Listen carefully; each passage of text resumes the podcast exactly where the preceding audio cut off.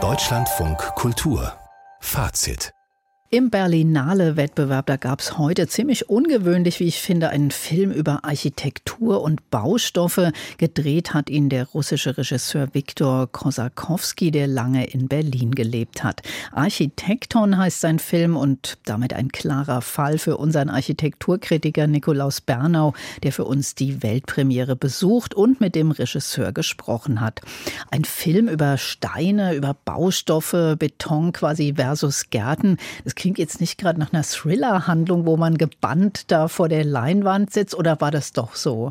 Also Thriller würde ich in dem Falle nicht sagen, aber ich habe auf jeden Fall wirklich gebannt dort gesessen. Also es ist ein Film mit ganz, ganz langen Szenen. Das läuft teilweise minutenlang mit riesigen Bildern. Ich saß auch, muss ich zugeben, ganz vorne im Saal. Das war vielleicht auch noch doch sehr prägend bei der ganzen Angelegenheit. Wobei man muss jetzt sagen, so langsame Architekturfilme, die auch über Materialien handeln und über schöne Räume und so weiter, das trägt man ja derzeit, wie man so schön sagt. Also ich erinnere mich an diesen wunderbaren, herrlichen Film von Perfect Days von Wim Wenders über das Glück, das auch ein Toilettenreiniger haben kann. Also insofern, die grundsätzliche Methodik ist nicht so anders.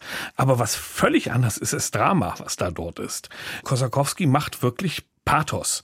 Da stürzen ganze Wände aus Kalkstein auf einen zu. Also ich war doch ziemlich weit vorne. Dann ist das doch eben sehr beeindruckend. Da kippt ein ganzer Baum um und schreit geradezu, weil er angeschnitten wird. Das tut richtig weh und es wird dann eben erst im Laufe dieses Films klar, nee, das, was da runtergestürzt ist, das ist nur eine einzige Sprengung gewesen. In einem riesigen Steinbruch, bei dem seit Jahrhunderten Kalkstein abgebrochen wird. Und nur diese eine Sprengung bewirkt, dass da eben diese Tonnagen von Steinen runterkommen, die dann immer mehr in Maschinen reinkommen und diese Maschinen zermahlen diese riesigen Blöcke aus Kalkstein letztlich zu Kleinstgeröll. Und dieses Kleinstgeröll kommt dann in große Feueröfen und wird dort zu Kalk gebrannt. Und das ist wirklich schwer beeindruckend, weil diesen Kalk brauchen wir für das, was uns alle umgibt, nämlich Beton. Also ohne dieses ganze Drama gibt es einfach keinen Beton. Ich kann nicht anders sagen, als wenn, dass ich wirklich schwer beeindruckt war. Und ist das denn jetzt quasi eine Dokumentation über Beton und quasi die Kulturgeschichte des Betons oder wie muss ich mir das vorstellen? Nein, es ist ein dokumentarischer Film, der mit den Bildern eine Assoziationskette aufbauen will. Also ganz am Anfang, als ein Prolog, gibt es Bilder von zerschossenen Wohnhäusern in der Ukraine, die ja alle aus Beton gebaut sind. Also aus großen Platten und dann zusammenstürzen wie Kartenhäuser, sobald eine Granate durchstürzt. Also es ist auch sehr, sehr aktualistisch realistisch und sehr aktuell auf das Thema hin, Beton, wie gehen wir mit Beton hin, argumentiert, aber nicht im Sinne von, ich mache eine Wirtschaftsreportage. Und Kosakowski hat mir das versucht mal kurz zu erklären. Documentary is more than documents, more than written documents, because images show what actually happened and from which side missile came from. And if missile came to civilian houses, then you cannot say we didn't do it, right? It's just document of history. Also so ungefähr übersetzt. Äh, Dokumentarfilme sind eben mehr als nur ein Film, auch mir vor allen Dingen als schriftliche Dokumente. Sie zeigen das, was gerade passiert ist. Und wenn man eben auf dem Film sehen kann, woher kommt die Rakete, dann kann man als Raketenabschießer auch nicht mehr sagen, ich habe damit gar nichts zu tun gehabt, sondern das ist per Bild belegt wirklich. Und solche Assoziationen gibt es ganz, ganz viele in dem Film. Also unter anderem zum Beispiel zeigt er immer wieder die riesigen Blöcke, die für den Jupitertempel in Baalberg hergestellt wurden in der Antike. Die sind 40 mal 30 mal 20 Meter hoch, also deutlich größer als ein normales Mietshaus. Da könnte man ein ganzes Mietshaus reinstecken, um das so rum zu sagen. Und da wusste man in der Antike schon gar nicht, wie man die bewegen kann. Oder die wunderbaren Säulen des Athena-Tempels in Priene, die galten in der Antike schon als die perfektesten ionischen Säulen, die überhaupt jemals gebaut wurden. Ja, und die stammen aus dem Berg, der hinter den Säulen zu sehen ist. Und das ist so eine Standardthese, die geht die ganze Zeit durch den Film durch, die vor allen Dingen von dem Architekten und Designer Michele De Lucchi getragen wird. Kalkstein lebt. Und Kalkstein hat Farbe und ist unterschiedlich und hat eben auch eine Ausstrahlung, während Beton, den man aus dem Kalkstein macht, der ist nur dröge und trocken. Und Beton gilt ja auch so ziemlich als das äh, Horrorelement in der Architektur, oder?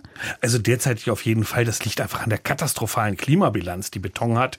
Es wird unglaubliche Menge von Energie verwandt, so für die Produktion, eben zum Beispiel aus Kalk, für das Aufheizen des Kalks etc. Es gibt gerade eine ganz tolle Installation von Lucy Raven in der Berliner Neuen Nationalgalerie, in der sie zeigt, wie diese Betonindustrie eine ganze Landschaft in Amerika völlig neu geprägt hat.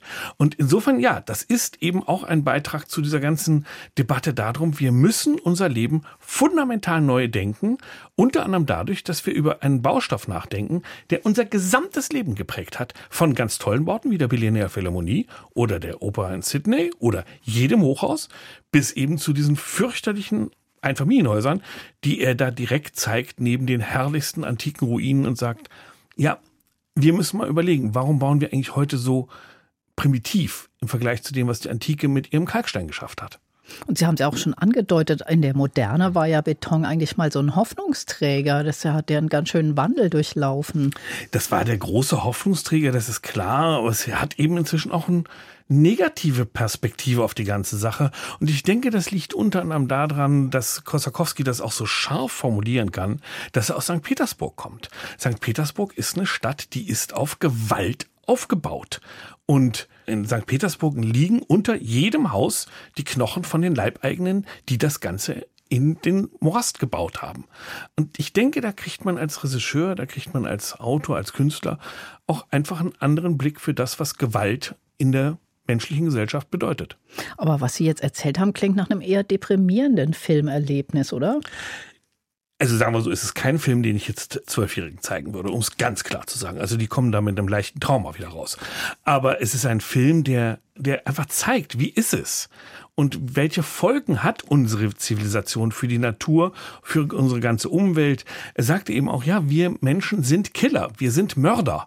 Und wenn wir das Mördersein nicht ablegen, sei es gegenüber Schweinen oder Hühnern oder allen anderen Getier oder gegenüber Kalkstein und gegenüber fantastischen Bergen, dann werden wir unsere Zivilisation nicht ändern können. Und genau darum dreht es sich in diesem ganzen Film. Es muss sich alles ändern. Auch unser Umgang mit diesem wichtigsten Baustoff der Moderne. Also offenbar ein ziemlich aufrüttelnder Wettbewerbsbeitrag heute bei der Berlinale Architekton von Viktor Krosakowski und Nikolaus Bernau hat uns diesen Film vorgestellt. Vielen Dank dafür. War eine große Freude.